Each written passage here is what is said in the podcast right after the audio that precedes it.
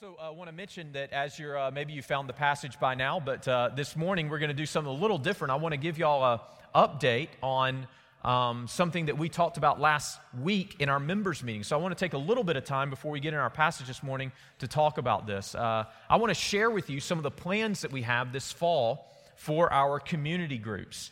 And this is something that we are excited about. We think it's a great opportunity for us as a church moving forward. And so I want to share with you a little bit about what we talked about in our members meeting last Sunday night. Some of you were here, some of you were not able to be here, but I want to update the church as a whole.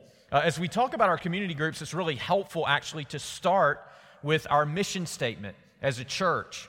So, our mission statement as a church, as many of you know, is to glorify God by making disciples who enjoy, live, and proclaim the gospel. And so, at the heart of our mission is our ambition to make disciples.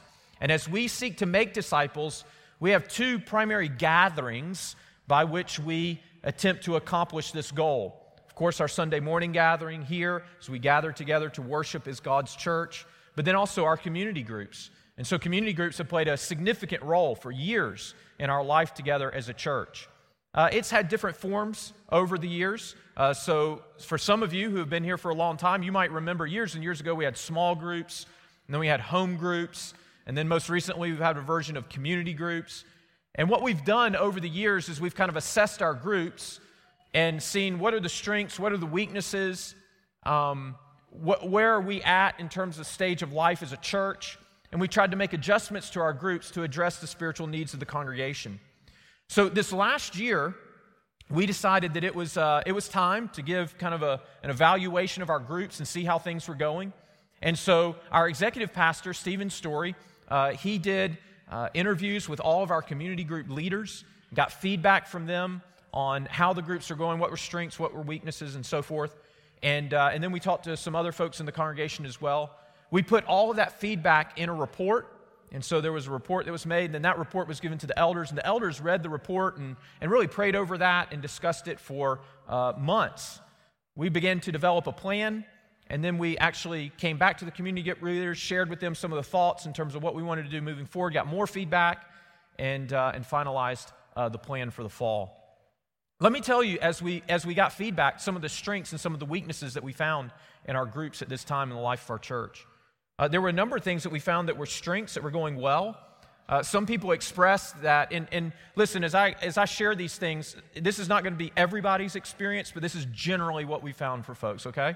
So some people expressed that they really liked the current community group model that we had because one of the things that we had changed was that uh, the group stayed together over an extended period of time. Each semester, you know, your groups weren't changing in terms of uh, who was in your group. So people, some people thought that was a strength, that it allowed you to go deeper with people and develop more uh, stronger relationships over an extended period of time. So that was, that was a strength that we saw. Another was a flexible schedule. A lot of people liked in our community group model the way it is now that groups have the opportunity to determine like the night that they're going to meet and the time and to take breaks when they want to. So people appreciated that. Also appreciated uh, our groups as they're currently structured that they provided for uh, more fellowship time and more time in prayer. And so these were some of the, the strengths that we found. Some things that we found in our groups that maybe weren't going as well. Uh, one of the things that stood out to us was that in the groups, there were certain groups that were doing outreach in our community. But there were other groups that were really struggling in, out, in terms of outreach, and outreach was not happening at the level that we had originally hoped. Uh, another thing we found is that Bible study in some of our groups was inconsistent. And a lot of that had to do with the fact that we are blessed as a church with a lot of young families. That means we're blessed with a lot of young children. And so it is not uncommon for us to have groups where the children outnumber the adults. And uh, so it, it was, it's challenging sometimes for the groups. Uh, they found it challenging for adults to get together to have extended times of Bible study with kids kind of running around everywhere. And so that was, that was a challenge as well. Uh, also, uh, some people felt like one of the things they missed in the groups, maybe they liked the idea that the group stayed together for an extended period of time, had the opportunity to get to know each other for a longer period of time, but missed being able to meet a broader spectrum of people across the congregation. So some people felt like, you know, I'm, I'm really getting to know the people in my group well, but I would like for there to be more opportunities to meet people across the congregation that are uh, in other groups and, and, uh, and in other parts of, of, of the body. Um, Also, some people said that they missed uh, when we did home groups, we had a very structured system in terms of the studies that we did. So there was a beginning date and an end date, and the elders selected the material that the groups would be studying. And some people said that they missed that uh, as well. So these were some of the things that we heard. One of the most significant things I think that we uh, concluded from getting the feedback that we did and assessing, assessing and observing our groups was that really we were struggling to accomplish all the things that we wanted to accomplish in the groups. So we are hoping in our community groups to do Bible study, prayer, um, fellowship, and outreach or evangelism. And what we found was that trying to accomplish all those four things in our groups, particularly if it's just meeting an hour or an hour and a half one week, uh, that it was difficult to do all that. And so some groups would do well in certain areas, but they didn't feel like they had time to do the other things. And so this was, this was a significant thing that we, we discovered as well. Well, based on the feedback that we got uh, and the conversations that we had and, and, and uh, the planning that we did, we decided uh, to put together a, a, plan for this fall. And based on that feedback, we developed an expanded model for community groups for this fall. And basically, what that means is uh, in the future, what we're planning to do is that our community groups will meet at two different times. Community groups will meet on Sunday mornings for Bible study, and then they will meet during the week for a time of fellowship, prayer, and outreach. And so we feel like this, this model moving forward has a lot of benefits and provides us with a lot of opportunities and will position us better to make disciples as a church. So, the Sunday morning time, let me explain that to you a little bit. What we intend to do is for groups to meet together in cohorts. And those cohorts, those groups that meet together, will study the Bible together on Sunday mornings for an hour, okay? So, uh, this, this is one of the ways that it may work. Like my group meets here in Harrisburg, okay? Uh, we have another group that meets in Harrisburg. Uh, we have some groups that meet in National Hills. So maybe my group, which is here in Harrisburg, another group in Harrisburg, and then a group in, in National Hills would be uh, put together in a cohort for a semester and we would study the Bible together for that semester on Sunday mornings. Now, this will give us devoted time to studying the Bible together. Uh, also, during this time, we will have ministry, like a children's ministry for our younger kids, so that we intend for this time to be a time which we're really investing in and discipling our children. And also, it will be a time that we are able to connect with other people across the congregation that aren't in our particular community group. So, in all these ways, we think this will be a strength for us as a church moving forward in our desire to make disciples. Uh, then the groups will meet, each individual group, like my community group that meets here in Harrisburg, we will continue to meet through the week. But when we meet in, during the week, say my group meets on Wednesday night, when we meet, that time will be set aside for prayer, fellowship, and in particular, we want to place an emphasis on outreach.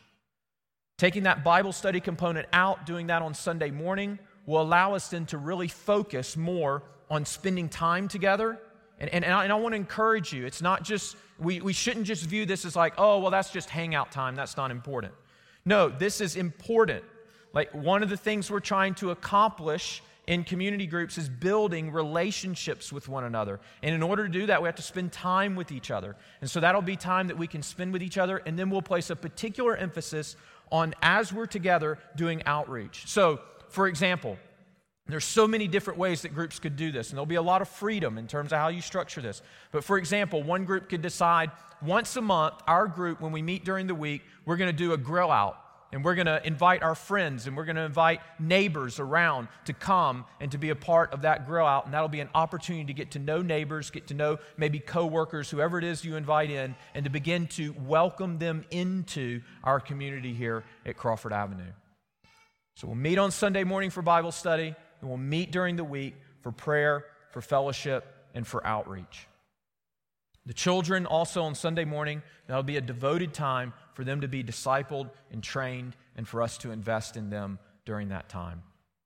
Now, some people might say, well, are we just really, at the end of the day, maybe what we're just trying to accomplish here is to get people to come to Sunday school?